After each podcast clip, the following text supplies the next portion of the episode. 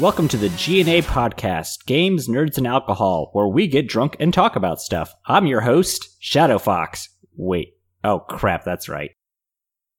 Tonight, it's actually kind of a short list because apparently some of them are dicking around in either upstate New York or New York or Vermont or something like that. But I'm joined tonight by Cyberblood. How are you tonight, buddy? I'm doing all right. I'm in upstate New York, and I got to hang out with, uh, let's see, that would be... Uh, two-fifths of the crew this weekend, which was fun. Sounds good. Sounds better than my weekend's been going. So, uh, normally this is where we would ask more people how they're doing, but again, it's just us two, so let's go ahead and skip on to the next part. Hold on, hold on. How are you this evening, good sir? Oh, I'm doing doing all right. It's been kind of a harsh week for me, but I did come back from vacation last week, and that was pretty good. But yeah, this is this is a week I'd rather forget about right now. Understandable. Yeah, that's where I'm at. I'm going to go ahead and get what I'm drinking out of the way, though, because we all know it's nothing. Pepsi with cherry flavor. Ah, uh, you traitor. Oh. You traitor. I can't, oh. I can't drink the, uh, so, I like cherry Coke. I love cherry Coke, but I binged it for like a month straight. Just because it was there, and now it has a weird taste to me that I cannot get out of my system. I'm not even talking about that. Oh. Are you ready? Are you ready? Yeah. I, I am following in suit of Sir Shadow for most of the shows. I am oh. g- drinking this lovely vintage, not so much vintage, I should say, Pitch Black. All right. So there's there's actually a, a story around this. Um... I am not the cleanest person in the world. My sister actually jokes about me for leaving cans anywhere. In an attempt to reduce my waste of soda, because I have a bad habit of cracking cans open and leaving them around, yes, you can send an email and ask Cecil if it's something I do. He will say yes. Uh, in an attempt to reduce that, now I only buy two liters. So when I drink uh, something like Pitch Black or Code Red, because Code Red, you can find it in a two liter, just not at my local store. It's, it's, I buy a case and it's considered splurging. I treat it more as a treat than anything. All right. All right. I got to say, yes, I'm guilty of the same thing, but you see, this is my area and I clean it when I feel like it. I don't care what the other half says or anyone else. I'll get to it when I get to it. And usually it's like two days and I'll get to it. Yeah. So it's not long. That, that's fair. I'm worse than that. And I don't really have a space in my apartment. Um, You've been in here. It's a loft. The only room is bathroom. Everything else is just a wide open space, which fair enough. The cats control. So, are you actually drinking? Yeah. Speaking of cats, oh. um, my cat has learned how to push out my O P seat to hop up in it to sleep, and the cat knows that it's forbidden to sleep in my chair because the cat pissed on my other chair that I had to get rid of. And I don't want that to happen to this because, yeah, somebody's not going to shell out over two hundred dollars to replace his seat. When you say get rid of, are you talking about the cat or the chair? I had to get rid of the chair. Fair enough. I wasn't allowed to get rid of the cat even though I wanted to. Even after it passed, pissed on, uh, you know, something we're going to talk about tonight. Ooh, ouch. So, yeah, I, I'll tell you about what happened with uh, Kittler. Offline, but yeah, we, we're finding them a new home. We love them, but oh well. So sad. Ah, uh, so sad. So are you so? Are you I actually wish, drinking any them. alcohol with your uh your Pitch Black? Uh, negative, negative. I am not. So we're just I. Yep. Games we're, and nerds tonight, actually. Yeah, yeah, we're games and nerds tonight. Oh man, you know what? At least Cecil's probably drunk somewhere. Well, I gave him four cans of I P A. Um, when I saw him the other day, so he might be burying himself in those, and he has been buying like uh, um, big bottles of booze, like beer booze, not like alcohol booze. Oh yeah. Um, yeah, trying out all these flavors that he's finding around here. Yeah, that I'm I'm not surprised. So our crew members are drunk elsewhere. They're with us with spirit or in spirit. Drinking spirits, so many spirits. Yeah, I, I figured I'd uh, be a sober one tonight, considering they're probably out getting hammered. I mean, and I didn't want to having you be the odd man out. Oh, thank you. Cecil should have learned not to let me host after he let me host an anime night once, and I commandeered, uh, I forget what we were watching, but we watched One Punch Man when I took over the one night. Oh, nice, nice. We warned him. Off track. Oh, man, on track is not something I do. You'd think he'd know that. All right, moving on to State of Games. At least that's what I think. Hang on, I'm trying to read read these notes here. Yep, State of Games. State of Games. So, Zyber, what have you been playing this week? Well, I, uh, I'm still playing and chopping away at Conan Exiles. I am becoming a masterful slaver and keeping all of my uh, constituents in bondage and doing whatever the hell I want them to do. Um, yeah. So, uh, I've played that game before, and I played it with Daymok, and I don't know what he goes by these days. Um, uh, what? He's in my chat somewhere. Where is he? Veticon? No, no, that's that's Daymok's uh, other handle, but um, no, it was our our coworker. I don't want to say his actual name. I'm trying to. Buffalo. Buffalo. No, Buffalo has a new name now. I'm trying to remember what it. Oh, it, I think it's K O H. Yeah, Co. Co. Co. Co. Co. So uh, we were we were playing Conan Exiles, and uh, so Daymok and I are just running around. Well, I started off, I'd like died nine times because that game's pretty unforgiving at the beginning. Yes, it is. It is very unforgiving. So I basically started building my hut next to the spawn, cut out the middleman there, and uh, so Daymok joins in, starts annexing my property into his property. And uh, I'm just going to say Buffalo, since it's easier to say. Buffalo, who's hosting the servers, the admin of it, finds where we're at. Using his admin tools, builds a tower. Like, I'm not even kidding, tower. Like, the equivalent of, like, ten stories above us. And it just starts firing arrows at me. Yeah, that that probably got him also the Reach for the Sky uh, achievement. Then he spawned Cthulhu to destroy everything. So, as a group, we then moved on, and uh, he made Daymok an admin, so they just kind of, like, started building without me. At one point, I was begging for food. Yeah, I was like, can can somebody Wait, throw you, down some meat or something? You didn't go and, like, level up and get the perk oh, to, like, I'd, skin? I and... tried to, but like I said at the beginning, that game is that game is harsh. At the beginning, as it should be, but yeah, but if you go around near the um, like palm trees and shit, while you cut them down, there are uh, freaking grubs there you can pick up and eat. Oh, yeah. Clearly, I didn't learn the game that well. I only played like the one night too. Like I think they tried again. Then we found Seven Days to Die like shortly afterwards. Oh, okay, okay. That's that's when we started playing together. Yeah, that's. I kind of miss those days. Everyone's just been so busy. Yeah. Well, my my Conan uh, Exiles is open anytime anyone wants to play. I got a big old canyon fortress going. Oh, that's good. I maybe next week I might hop in on that. I need to work on some things next week too, and I'm almost done with Borderlands two. Oh, nice, which, nice. Which is what I've been doing. So it's not like it's... I have this thing where I'm not nostalgic. I like playing things that are familiar to me. I like sequels. I like playing the same games over and over again. So, Cecil got me back into Borderlands two. He played with me one night, and I just kept going. And I have one D L C left again. Oh, nice. That's uh, that's all well, I've done. Speaking of familiarity, that's the only reason why I've been sticking with uh, the Conan Exiles. It's very familiar to me to a lot of games that we were playing, such as Seven Days to Die and... You know, a few other games like Ark or whatever. It was very familiar in that sense. So it was like, okay, I could do this. And I felt it was a little more forgiving than Ark or Seven Days to Die. So I was like, okay, this is cool. That is that is true. So, like, Conan, a lot of the enemies, yeah, they'll kill you in one or two hits. Like, the enemies are a little less forgiving, but the enemies just don't really, most of the time, go out of their way. Like, the The leatherback turtles, I think it was. They just kind of want to be left alone, but Seven Days, everything just wants to murder you. They're easy to kill if you're not, you know, stupid. But Ark, Oh, Ark. Ark was a, a bad mix of both of them, where you're just, you're wandering around, you're wandering around. Allosaurus Rex appears.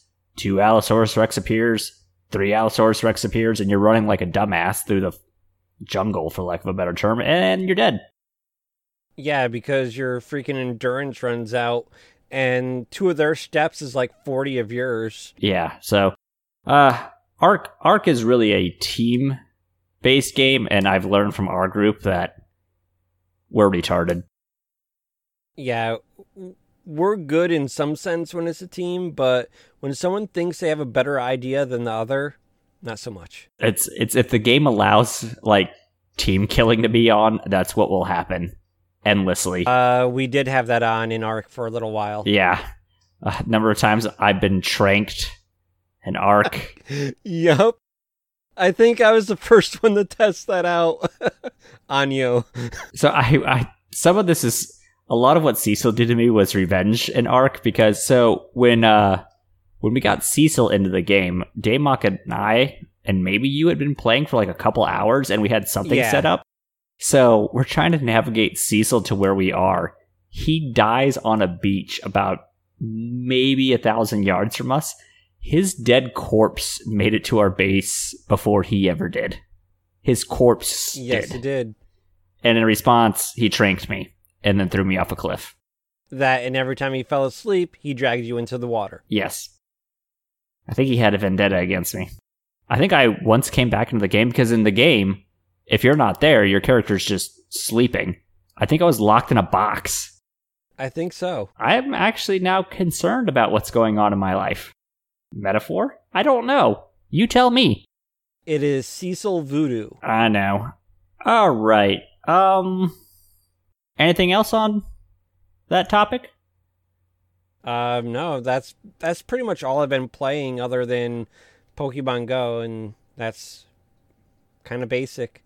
Oh, I guess we got a drink. Okay, here we go. Ah, oh, God, I gotta unscrew this bottle. Okay, so I don't think Cecil will actually forgive me if we don't at least briefly touch on uh, the biggest gaming news of the week.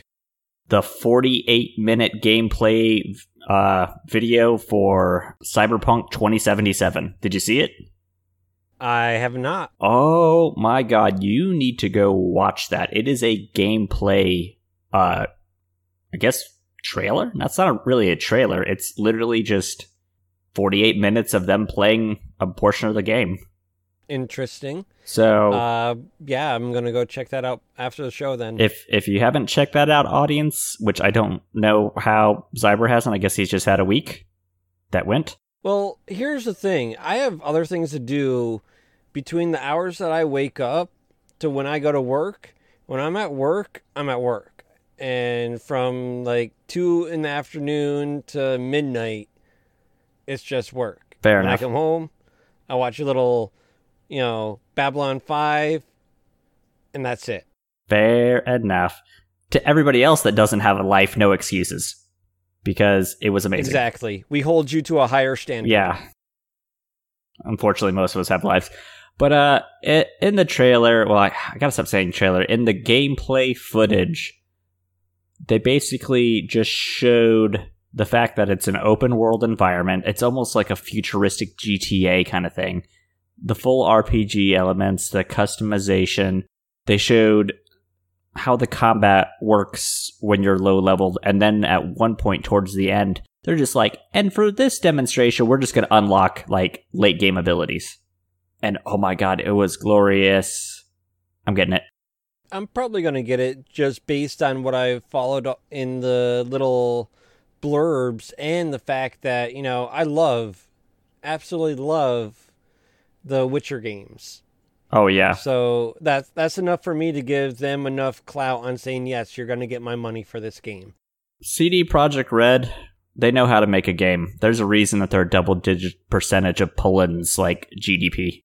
Indeed. All right. Uh, I'm not really good at describing things, as you can tell here. So go watch it, and we're moving on to the topic of tonight, which was going to be something about health bars and how they've changed. Being me, we threw that out the window. We're talking about camera equipment. Yeah. Yeah, we we we bounced that idea. Is it's to me something that we need more of the crew than two yeah. to really discuss. So yeah, we bounced it. So instead, we're talking about cameras because, as some of you have probably figured out, I'm a photographer because, you know, that's what my website, morgan b s dot com, is about. And so is Zyber. Yes. Yes, it is. Zyber, go ahead and give out your website information. Um, my website information is too big. So, yeah, I'm going to I'm gonna pass. Oh, that. You passed on me. It's somewhere in the G N A Discord, guys. Yes. Yes, it's in there somewhere. Um, it's a Wix site, so it has all that Wix information in the link, so it's long. All right, so let's let's. I'm adding one thing to the start of it. So um, I'm pretty sure we're both Canon D S L R users. That sound right? Yes. Yep. Um, but we're we're gonna we're gonna touch on. Um, I want to touch on some of the things that are coming out of both Canon and Nikon. But um, for my background is I've been shooting, oh, I picked up photography about two years ago, roughly, after traveling around the country.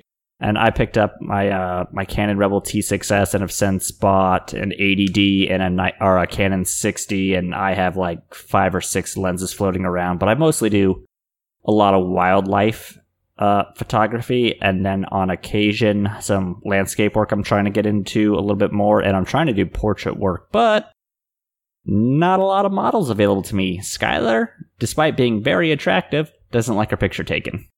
I hear you there. I uh, I picked up photography when I was fourteen, and that threw me into uh, this vocational training they had through school, which had photography. They, you know, had you develop film and everything. So that was like seventeen through the time I graduated at eighteen, and ended up going to school for fine arts, which was mostly photography and graphic and visual communication, which I ended up getting my degree in. Nice. So yeah, I ended up stopping after Uh, I moved to Hawaii, and all my gear got, you know, stolen out of our car. All right, kids, that's going to be our first recommendation for the night. Get insurance on your camera gear. Yeah, yeah. And at that time, I was really, really huge with uh, the stuff that Pentax was putting out. So that's what I originally started on, was uh, Pentax bodies and Uh, Rosemont lenses. Renter's insurance should cover it. Yeah, at that time, I, I don't think that was offered through uh, insurance companies. So that's that's the number one thing that kills me about uh, camera equipment. That's the one, first thing I've learned is it's expensive. So expensive. And for the record, I, I do I T work for the federal government. That's where I make my money. I have made approximately negative, like, eight grand on photography. Um, I I do uh, security at a community college. I am probably about negative eight grand myself within there, um, give or take a grand. Cecil's my only client. So far, my uh, roundabout client is D. Nice, nice. Got to get them. Got to get them D's to get the dollars. Exactly. One of the things I wanted to talk about, though, is maybe your opinion might be different since you've had a lot more years of experience. I come from the digital age one hundred percent. My experience with using an S L R is one hundred percent digital. I never had manual cameras, so camera advancement and all that. I don't have a lot of information on since it before two years ago, I wasn't involved. But the number one thing I see on Reddit posts, and I guess Nikon and um, Canon are responding to it, is Sony has really brought the mirrorless camera to the f- forefront. Yeah, I heard uh, on Sony's um, advances, I guess, but I don't know. I I like some of the Sony products that they put out. But when it comes to cameras, I, I've never once liked a Sony camera. Sure, they have comparable uh, color rendering to, say, Canon, which I love the Canon Color Lab.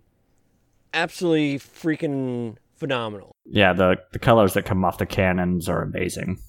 But yeah, I I don't know. I'm I'm on the fence. I'd have to actually use the gear in length to actually form a solid opinion other than what's in the article.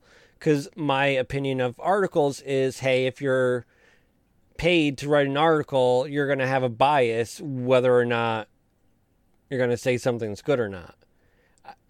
That's just the way I feel about anyone writing an article. Uh, I'm, I'm the I'm the same way. My my biggest issue with the um, the Sony mirrorless and the Nikons and the Canons that I'm going to mention in a minute kind of rectify this.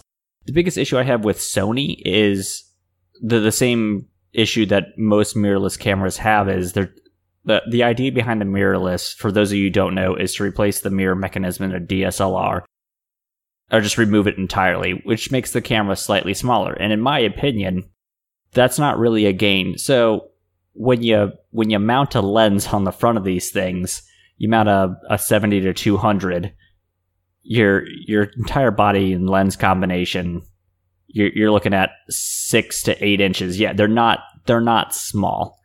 They are not small things. So when you get a mirrorless versus D S L R, the the actual savings you're getting is, yeah, some of the lenses are a little bit shorter, but the actual savings is in weight, not the actual size. And Sony has attempted to make the actual bodies as small as possible, which has resulted in these tiny little grips. And I haven't had the, the pr- or I guess the privilege. Yeah, I guess I haven't had the privilege of picking one up and holding it.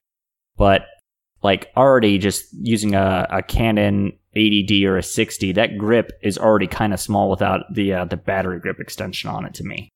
Yeah, that's like uh, with my camera. I have the uh, um, seven T I, and that is a smaller version of the eighty D. Oh, yeah. It's basically a shot-for-shot clone of it. It's just a smaller version.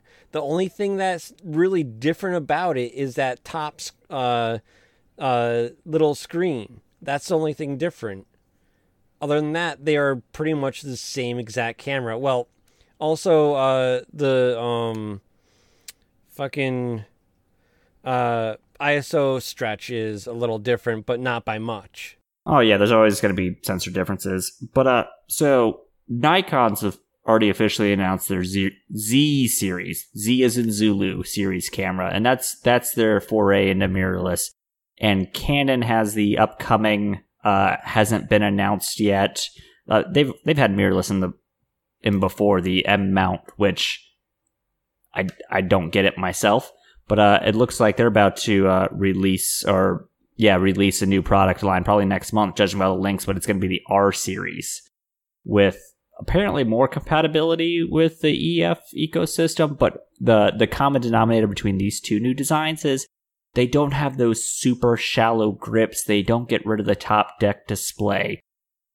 And that's that's one of the things, like, I'm not going to move over. I need that top deck display. I don't want another dial on the right side. No, just give me a button and let me use my scroll wheel and let me keep my top deck display. So both of those are going to keep that. Yeah, I mean, for myself, I want to either get uh, a six D as my secondary or primary and have the T seven I as a um, secondary, because I like I like the T seven I. I mean, it's that nice threshold. Oh, it's a good camera. Uh, body, right? It's that nice threshold body between, like, you know, advanced and beginner, but also I want that uh, more professional camera, like with a um, six D or like an eighty D. Um, there's there's no, like, unless I get a lot of money of me, like, getting the one D X that I want, but hey. for for the record, I need to set up a GoFundMe for a one D X Mark two, and then other... Yes, wait, that's, same th- here. That's, that's down the road. That's another subtopic we have on this. But yeah, that's that's my thoughts on mirrorless, and honestly, when when Canon actually officially announces it, I'll I'll take a look at it, but quite frankly, I'm... I'm the kind of person that I I like the heft of the bodies of the mirrored cameras. I I can see why some people like the mirrorless design, and I don't know why people are saying that mirrorless is going to like snuff out D S L Rs, because I think a lot of people like you and I are probably going to stick with the mirrored designs. I mean, they might go away, who knows, but both still have advantages at this time. Right, like uh, with um, film. Uh, film is basically, you know, obsolete now. There's there's really no call for it unless it's specifically something someone wants. And then you're paying like an arm and leg to get it developed these days. Um, like when film first started, it was great, but now since digital has pushed that to the wayside of nostalgia or uh, specialty pieces, I think that might end up being what happens to uh, mirrored cameras. It's going to be pushed out into that, oh, that's nostalgic, that's so grandpa or grandma or whatever. And that's that's likely. So I, I don't know the full history, but I don't really think digital took over analog until the sensors on digital started coming out with high enough resolutions to actually do like good quality printings and then had the I S O performance. Right. Like uh, when cameras started to get past that, like I believe it was uh, twelve to fifteen megapixel, um, it started to become, okay, well, as a company, we want digital over film. One, it costs less to develop pictures because all you do is print them. And that also pushed uh, printers to become better at printing. So, uh, and and going into that, this is a this is a side note for the, those of you who are listening that are on the offense about picking up photography. Photography is easier now than it was in the eighties and nineties and before to pick up yes, and is. learn how to do. Digital is king for a reason. You know how long, like, I was able to learn what I know in photography, like, the, the quality of my pictures expanded rapidly for, well, they're still expanding now, but to learn the basic settings of what would have taken you years to learn on analog took me months on digital. Because in digital, you, you can just keep changing settings, take a shot, change settings, take a shot, and you get that instant feedback that's going to teach you your mistakes. You're going to learn the mistakes faster, and you're going to learn the right way to do things. Right. You're not going to burn through film, which costs money. You're not going to build through developing costs. Again, money. But before, like, when when analog was at its cheapest, how much would it have cost to print out a picture? Um, usually around, like, let's say a twenty-four shot roll, you burn that whole roll, and you get it developed. It was anywhere between like six and twenty bucks. So let's just say about fifty cents a shot, roughly, on average. All right, fair enough. All right, so fifty cents a shot. So my entire library, and I've cleaned it up and I've deleted some stuff, but my entire photo library right now is somewhere around like eighty-eight thousand shots in two years. Holy shit! Yeah, I do wildlife. It's it's expensive. Uh, well, it would be if this was analog, because in order to see that stuff, I would either have to review it in a dark room as a negative, or I would actually have to get it all printed out. Now with digital, and this is why digital took over, is I can take those eighty-eight thousand shots and I can look at them in full resolution, select the best one, go, okay, what are my settings on that? Okay, that's good to know for next time, because all my setting information's there. I didn't have to write it down anywhere. It's all in the files. It says, oh, yeah, you shot this at one two thousandth of a second at F four. Absolutely. So it's if you're looking to get into photography, digital's the way to go. It's gonna you're going to learn the stuff quick because it's that instant feedback. And even if you can't remember what you did at the time that you hit the shutter, your computer knows exactly what you did. Right. And another good thing about it is if, say, Um, within reason, the light is a little off in a shot, you can correct that a lot easier than you would be able to with a analog shot. Okay, so um, that, that's my other advice is if you're beginning, shoot in RAW and learn how to edit the photos. Get the, um, we don't have a sponsorship or anything with them, but uh, Adobe's uh, has a Lightroom slash Photoshop subscription. It's ten bucks a month to get both applications. Uh, one is allows you to do some light editing, and it's basically a giant catalog. And the other one, it's Photoshop. Everybody knows that. But there are free alternatives as well to both of those. Or if you don't want to go the monthly route, one program that I use is Portrait Pro. Um, they have uh, scenery, they do portrait editing, and all kinds of other stuff. Um, for like two hundred eighty bucks, which you would normally back in the day pay for Photoshop instead of basically uh, renting Photoshop, you could do that route also. The point is, shoot raw and get yourself an editor of some shape or form, uh, depending on the platform. There's also like Darkroom and all that. But get a photo editor, and because when you shoot and uh, when you shoot raw, it has all the data available to it, whatever the sensor pulls. If you shoot in JPEG, it takes it, renders it, and then dumps the unused data.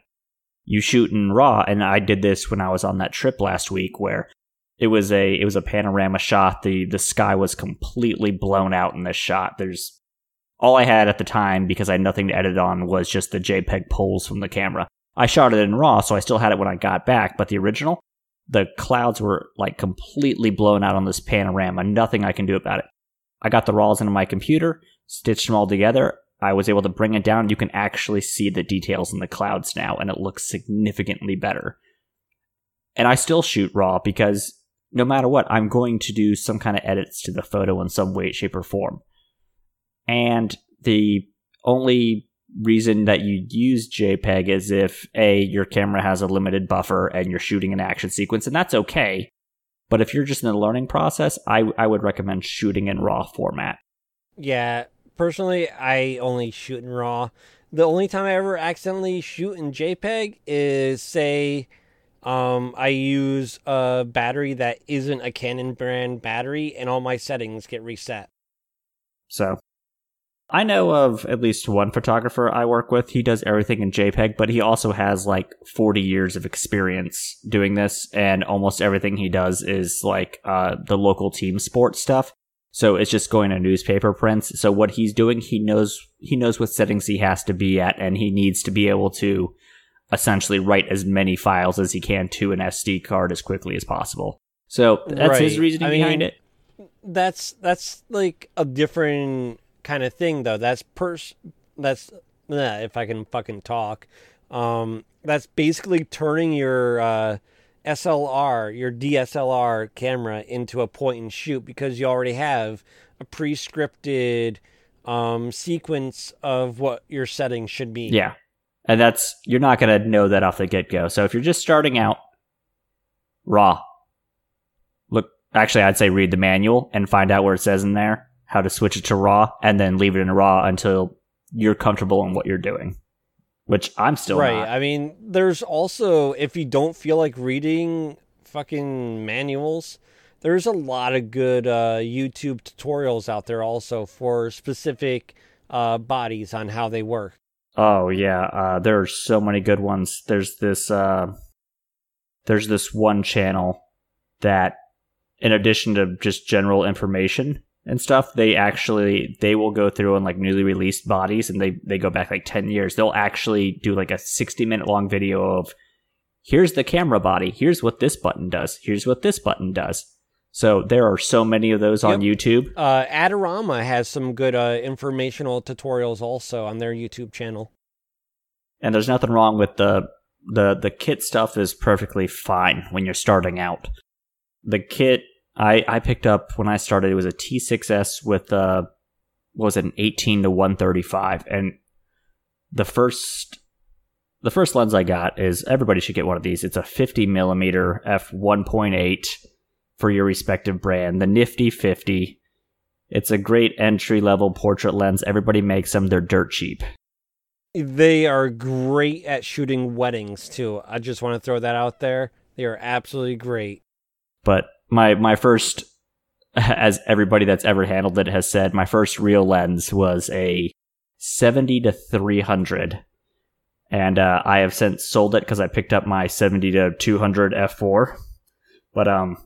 That's so when you start off, start off with a kit lens, find out, discover what you really want to shoot, and do your research from there. So I I live in a city, But, oh man, architecture is boring to me. So boring. But I live on a river in the city as well, so we have so much wildlife.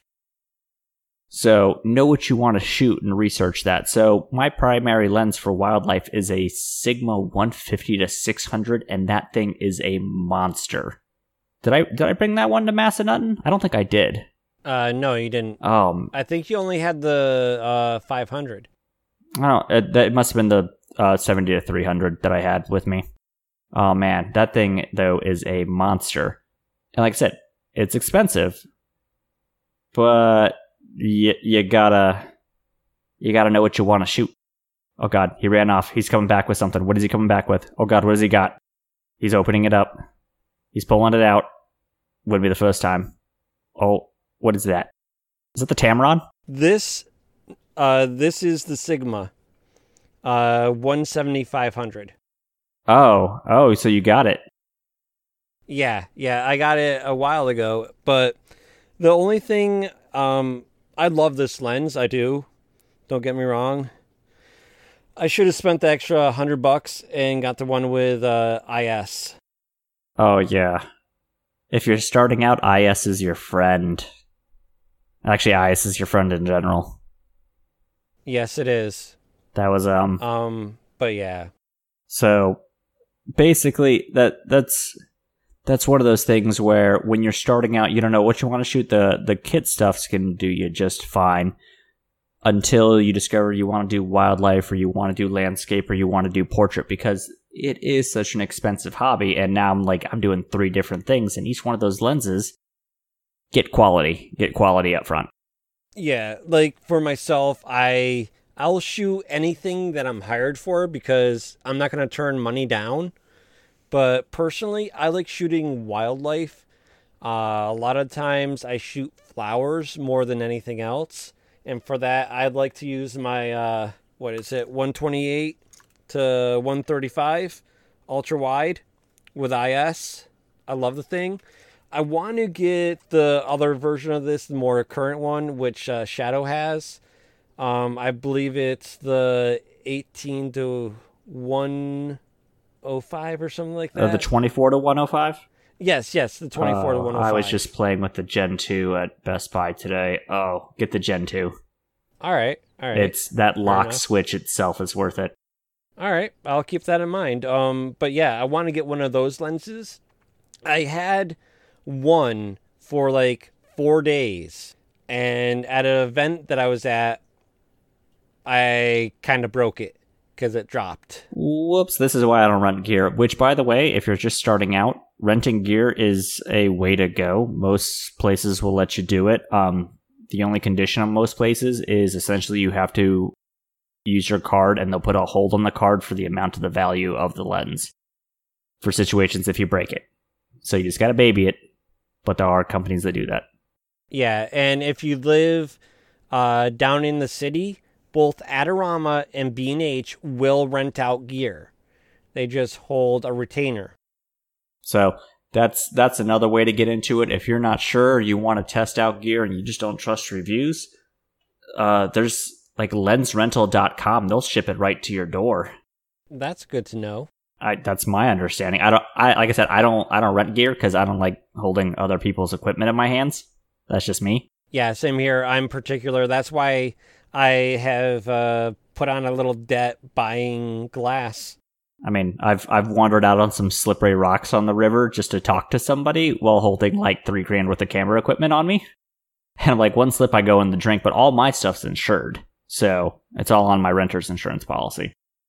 Yeah, I don't have renter's insurance. I need to get that. Ooh, it's like ten bucks a month. Yeah, true. But my insurance right now, I'm... I'm in a transitional phase for my auto insurance, so it's like, um, I'm not sure if I'm going to be staying with who I'm with or moving on. That's fair. So the number one thing I want, and I'll never be able to afford this in my life, maybe when I'm like forty and all my debts are gone and like I have a thousand dollars or a couple thousand dollars in savings, is so... anything at the eight hundred millimeter mark for wildlife, those things start off like at ten grand. Yes. There's a Sigma that I want that's like two foot in diameter for the lens and tapers down to like what my uh, uh, five hundred is. That thing is freaking phenomenal on like the reviews of the photos it can take. And I saw some of the photos that it took of, oh, say Mars when it's in view. And yeah, I want that lens only because of the pull for both nature and night shots. Like shooting in the sky, you pull in all the freaking light because of how wide the barrel is on this goddamn thing. Oh man. Oh, that's, speaking of shooting the night skies, this is, this is like a two part thing. And this is where I wish I had been into photography before I went out there. So I had the, the pleasure of visiting the desert in the middle of the summertime, the American Southwest in the middle of summer. I do not recommend ever doing that, for the record. Not in the summer, maybe like the spring or the fall, but never, never the summer, because you'll experience what one hundred seventeen degrees feels like. Hashtag Flagstaff, Arizona. Been there, done uh, that. Don't want to do it again. But uh, the American West, and I, I don't know how well it works in Europe, because Europe's a lot denser than the United States, but they have stricter rules on light pollution. Astrophotography, I love space, but like just the basics for astrophotography to get that um that that sharpness while still having a wide open aperture, that already is going to set you back there.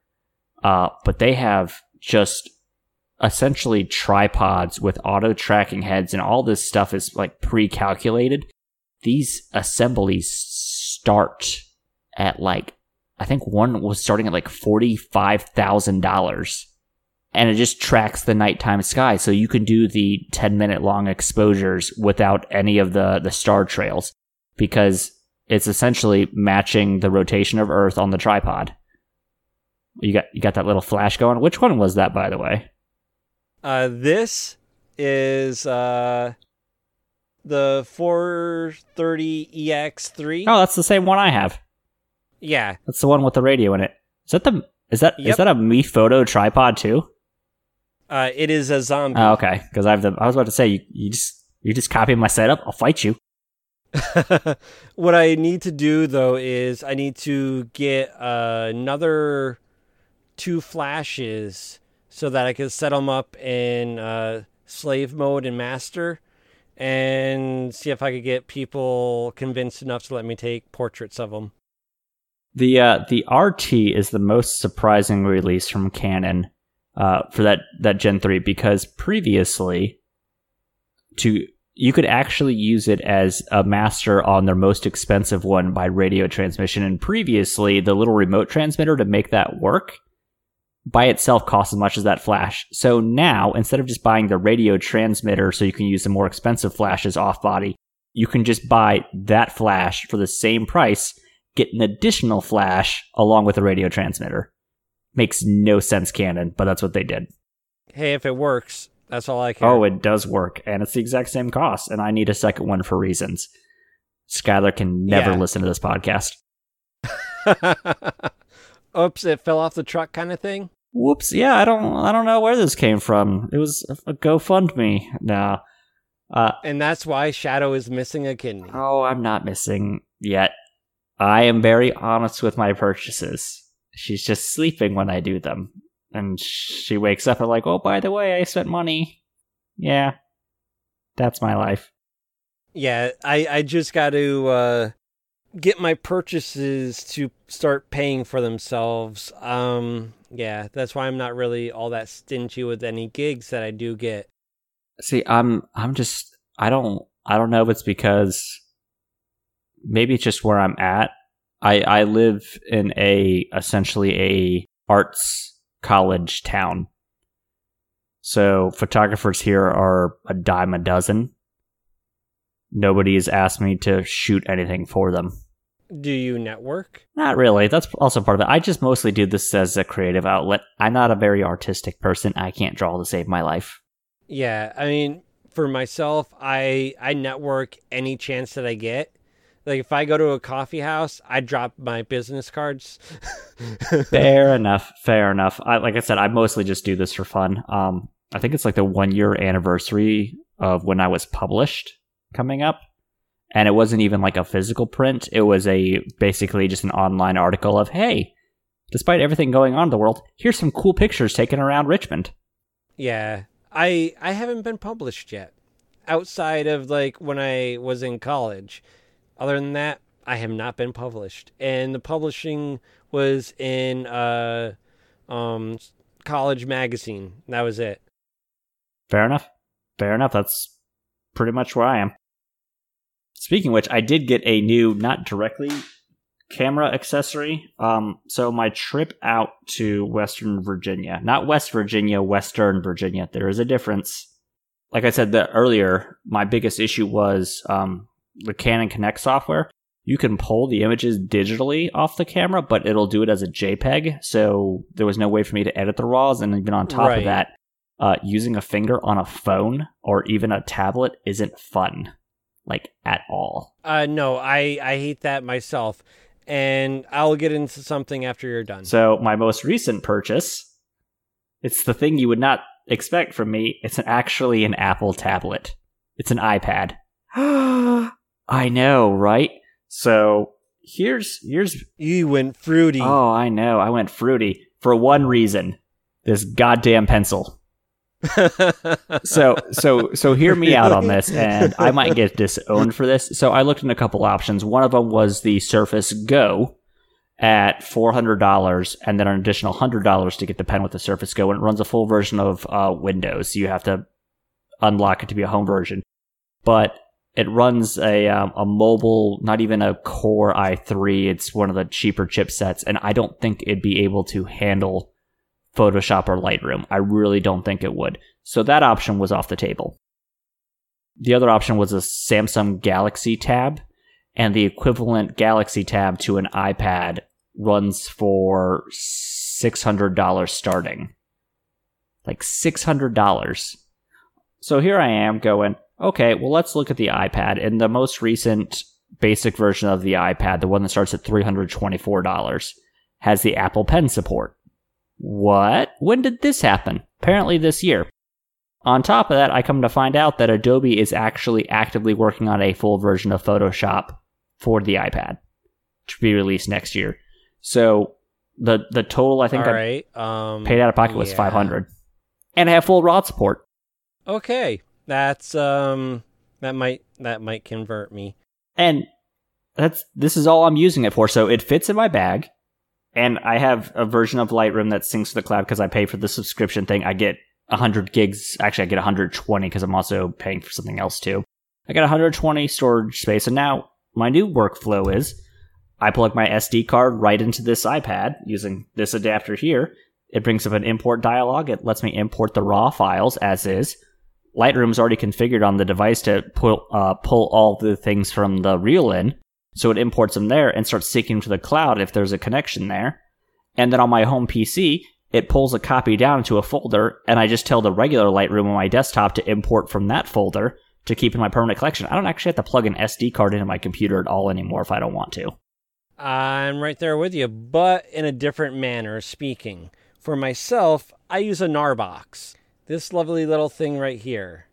It will uh, import RAW, photo, and uh, the RAW format of video. So it all goes on here. It's two hundred sixty gigs in this lovely little computer that I use also with this. It doesn't use any processing power from the tablet, just syncs it as a screen. The uh, processor in the Gnarbox does everything. But also, if I feel like it, I can open up these tabs and plug shit into it. Nice. It's basic. It's basically a computer on the go that handles all the other shit. So that um, that was the other thing I looked into as well. Um, I think it's either SanDisk or Western Digital, one of the uh, one of the two. They they have essentially one of those as well, where you just plug in the S D card directly into it. It's it's a portable hard drive. You just plug the S D card into it, and you hit the button, and it makes a full right, copy. But this this isn't a portable hard drive. It's a mini computer. Yeah. This has its own O S on it and everything. So that that's the more advanced version. Um, I guess if you want to go that way. But also this, I could throw it off the side of a mountain, pick it back up, and it still works. Ah, uh, solid state technology right there. Solid state is the future, people. So that's another reason why I went with this. It's durable as hell. So if I'm out in the woods somewhere and I'm syncing all my photos to this and say something happens, I still have this to b- fall back on with all my shots. This this weekend was the first time I actually took the iPad out in the field with me. And with T-Mobile, I have like five gigs of hotspot data for my phone. So I got the the Wi-Fi tablet. So what I can do in the field is, while I was still staring at this heron that was ten feet away from me while it was doing essentially nothing, I was able to pull the card out, swap it with another card, import the picture of the heron onto the tablet, make corrections to it because the heron's doing absolutely nothing but staring at water because herons. And I was able to get that photo sent out while I was still sitting on the rock. I love technology. Nice. Nice. I might end up going that route. I mean, my my Samsung plan gives me uh, ten gigs of hotspot. Um, but I have so many dead spots, it's not even funny. Um, the only spot where I'm on top of a mountain or in the woods that I know I have good connection is up in Lake George. But that's about it. Anywhere else, it's like, uh, yeah, just wait until you get somewhere that has Wi-Fi or cell reception. Yeah, you want to... The best time to learn that you don't actually have a mobile storage solution is when you leave town for a week. And my entire solution at the time was, well, just bring all four S D cards with me and hope none of them die. It was not a good solution. Yeah, I have a book of um, S D cards, uh, several sixty-four gig. I have two uh, one twenty-four, and then some like thirty-twos. But I only go to the thirty-twos if I'm really desperate. So I don't know why this took me so long to get one of these, but every S D card you buy comes with these little plastic cases, which are super easy to lose. And I've actually killed an S D card by leaving one of those in my wallet. So what I try to do is when I go on these walks is just to, for lack of a better term, I try to carry the minimum with me. So I killed an S D card doing that. So Pelican, and I assume other companies do this, they make these S D card sleeves, essentially, where this one will hold twelve S D cards in, and it's about the size of a very large wallet, and you can just shove this right in your pocket. Yes, absolutely. And I have one myself, which I also, I uh, have this little case here that it fits nicely into, which I also keep a lot of my uh, wires and everything in also. Um, but yeah, uh, about, yeah, twelve, definitely. I mean, if I use the adapters with the smaller S D cards in it, and then fill up all the little min- micro S Ds in there also, I could probably get more than twelve. For those of you just starting out, a lot of people will tell you if the micro S D card isn't native and the you can't risk losing the photo, try to avoid using an S or micro S D into a S D card adapter for a camera, because more connections means more likely a failure. Not saying it's going to fail on you, but you're increasing the odds of a failure. Just a heads up. Yeah, I just used the micro S Ds because they were a lot cheaper. I got a I got a bulk pack of them, and it was a lot cheaper, which is fine, than buying a solid uh, S D card. The only solid S D card that I have is uh, I think a sixty-four gig. Nope, uh, thirty-two and a sixty-four. That's about it. There's there's nothing wrong with doing it, but if, if you have a client paying you two grand to be there for those shots, try to remove as many fail points as you can and be as redundant as possible. Absolutely. Because at the end of the day, they're not going to pay you if you don't deliver. That's where you have uh, unforeseen um, things in your claws. Yeah. yeah. Get a second camera body. All right, uh, I think we've ranted about cameras for long enough.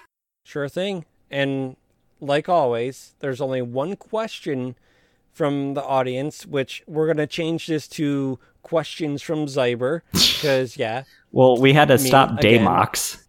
Well, true, but that that's for other reasons um, that we already touched on. But, yeah. Um, when gaming or doing other hobbies, do you ever forget to do anything that's important and makes you feel like such a noob to where you facepalm? Do you ever forget to do anything that's important and feel like such a n- noob that you facepalm? Um, I'm going to go right back to the previous topic. Or novice or whatever. Going back to the previous topic, and this is why I shoot raw. Um, here's here's so... For photography. Like I said, I've been doing it for two years. And the first thing I do is, so most of my photography, I do it as a walk. I go on like a, a three to six mile loop around the city I live in. I walk out of the house or my apartment building. And the first thing I do is bring the camera up to eye level and fire off a shot and review it. I do this for a couple reasons. A, make sure I have an S D card in there, because if you walk two miles before you get your first picture and my camera doesn't let you squeeze off a shot unless there's an S D card in there. I have it set up that way.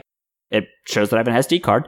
Two, it shows that I removed the lens cap, because you don't want to walk the two blocks over right to the canal and see a heron right there and it's doing something adorable and you bring up the camera and your lens cap is on. Three, it allows me to ensure that I've set my baseline settings to where I need them to be, because everything I do is outdoors. I need a base uh, exposure. I trust the in-camera exposure to the best of my abilities, but it does a full scene. So if I'm working with, uh, if I know I'm going to be shooting like uh, darker animals, I'm going to overexpose, and I need to overexpose to compensate for it. So I do that in an attempt to reduce it. Now, it doesn't mean I still don't screw up. Like, I think I walked around for like two days without image stabilization on because I didn't notice. But, uh, yeah, that's, yeah. When I found out about the whole image stabilization thing, I was just like, wait, seriously? For myself, I'll, I'll go with that. I'll go with the previous topic as well.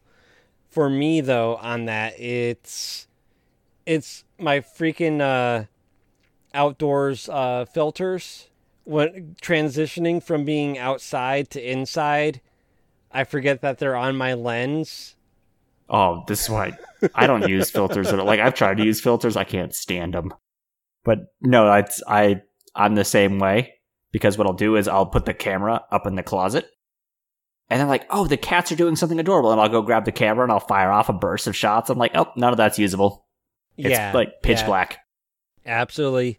Um, that, that was actually something I did yesterday. And I was like, Jesus Christ, I did it again when I was reviewing photos last night.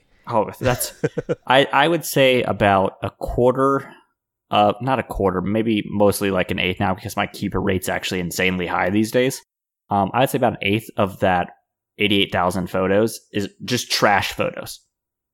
Just yeah. No redeemable value. I'm right there with you. I have uh, six thousand photos on my uh, um, portable drive, and most of that's trash. And like... I like Lightroom. It's a great application for managing photos, but it is not fast. And when you're trying to dig through eighty-eight thousand photos to just be like, that's crap, that's crap, that's crap, it's time consuming. I think the last time I did it was like six months ago, and I started with my oldest stuff, which was easier to do back then because half of it was trash. I was able to just, everything just rated L as a one, do a filter for all the ones, just delete everything. And I cleared up a couple of gigs. But when my biggest issue is just just going through and being like, that's trash, that's trash, that's tr-. It's just so time consuming. I should really do it after I get back, but I don't. Yeah, my my process is a little different. Before I go into the Portrait Pro program, I use the E O S program and look through all my shots. If something doesn't look good, I trash it and don't even convert it over or whatnot. It's just a matter of getting it on a bigger screen for me to say, okay, I'm going to work with this shot to, okay, it's garbage. Uh, that I know we're, we're supposed to be done with the topic. That's my other advice. If you're just starting out, take as many shots as you can when you're starting out, because that little three inch screen on the back of the thing, it'll look great on there, but you might have missed focus, and you don't really see that till you get that up on the twenty inch monitor at home. Take the shot, recompose, take the shot again if you have the chance. Always do that, because there's nothing wrong with this, and I, I deal with this, so I, I do a lot of wildlife. Right. I, I work with subjects that move around frequently, like a bird can just take off and I gotta try to get it in flight. There's nothing wrong with spamming the shutter. Don't let anybody tell you there's anything wrong with it. Spam that shutter until you hit the buffer. Just do it if you have to. As long as that subject's yep. there and the subject's moving. If the subject's moving, spam the shutter, because there's nothing wrong with it. These cameras are rated for a minimum of like one hundred thousand shots for most of them. Right. And uh, if you can get that motionless motion, that's great. Like if uh, the bird itself is still, but you have that mo- movement in the wings, that's a good shot to me. Yeah. Practice, practice, practice. Oh my God, we've made this about nerdy camera stuff. Oh, God. Just like uh, shooting planes, if you were to, say, go to an air show, you want that motion in the propeller, just not in the body of the plane. I would say also rent at least a six hundred millimeter lens if you can, if you're shooting an air show. Yes, that as well. If you live in the Hampton Roads area, I don't know if Langley still does it, Langley Air Force Base, but uh, even if they don't and you live near the base, uh, that is where the F twenty-two demo jet flies out of. I know, because it's the reason I have tinnitus. Wear earplugs at an air show. Just saying. But um, yeah, air shows are freaking great. I would love to go to one. I just need to look up the next time Langley does one. So A, I can be nostalgic for being at my old base, and B, uh, aircraft. I love aircraft. That's, I'm not saying that's part of the reason I joined the Air Force, because quite frankly, I needed the job at the time, but I never once actually complained when a jet flew by me. It's freaking amazing watching them fly. Yeah, the only air show I've ever been to was the ones that they have in Ocean City, and that's about it. Uh, have you seen the F twenty-two flying at the Ocean City one?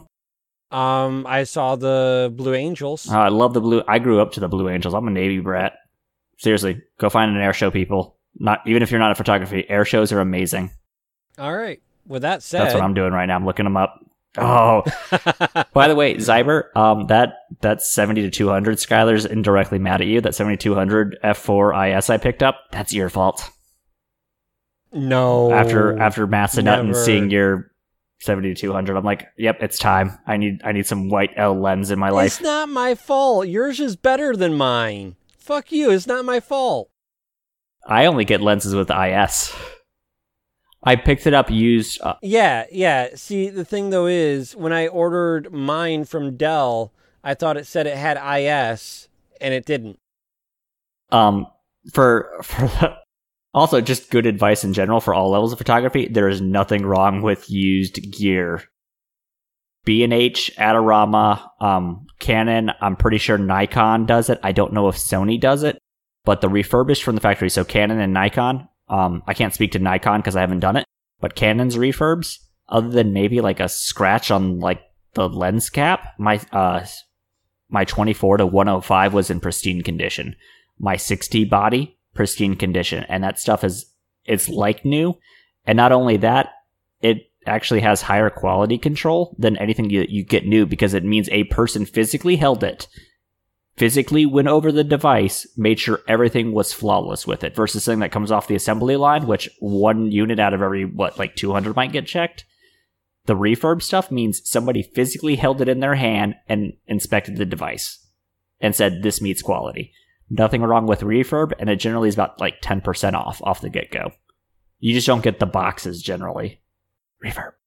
Reverb. Reverb.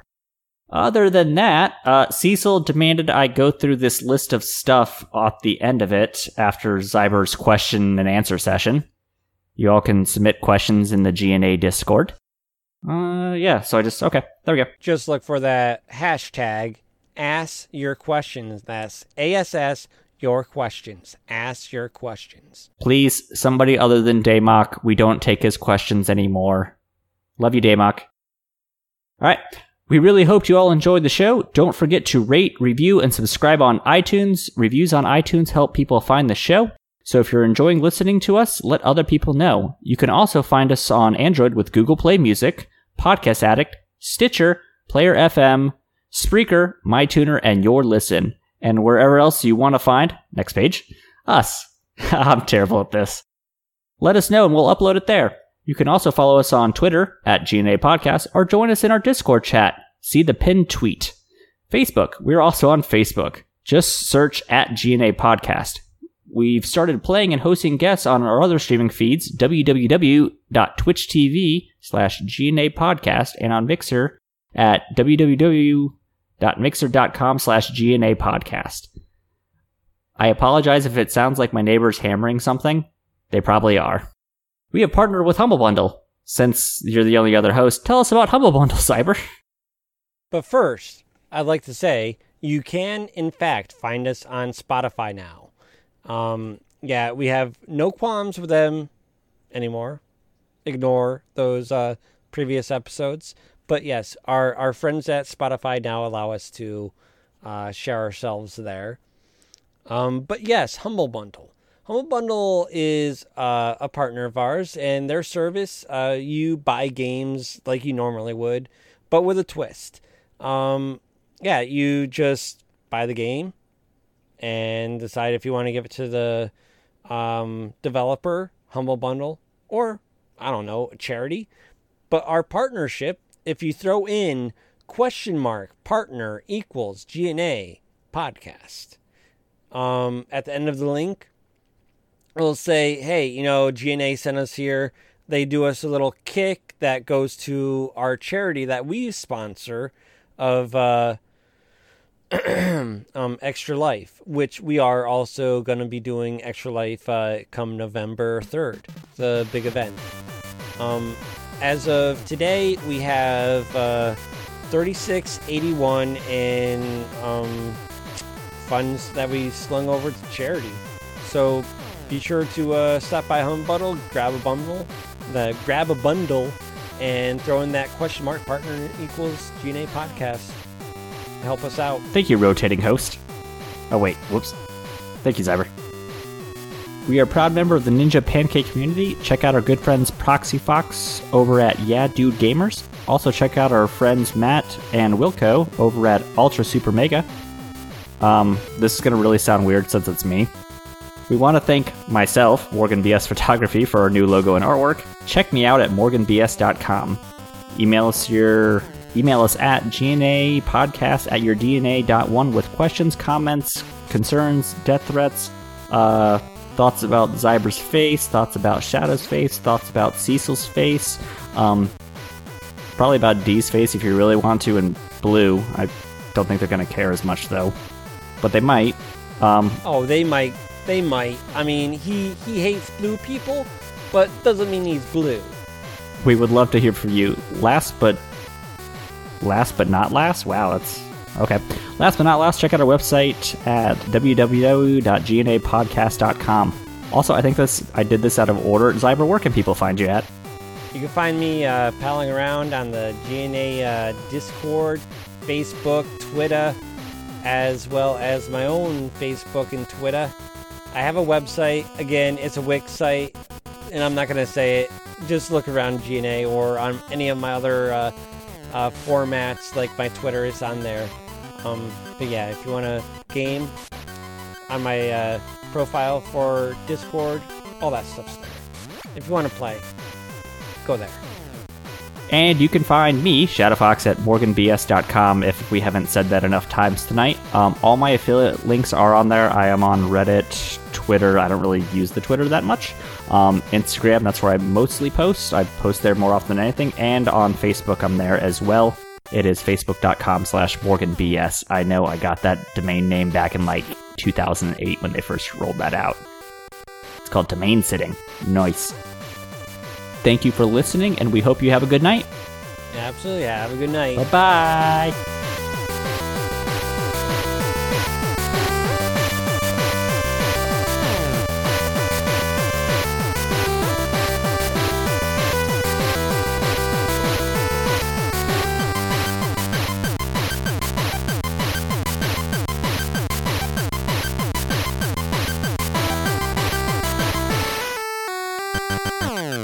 Hurry up with this paid shit. I've got more Repovich to watch.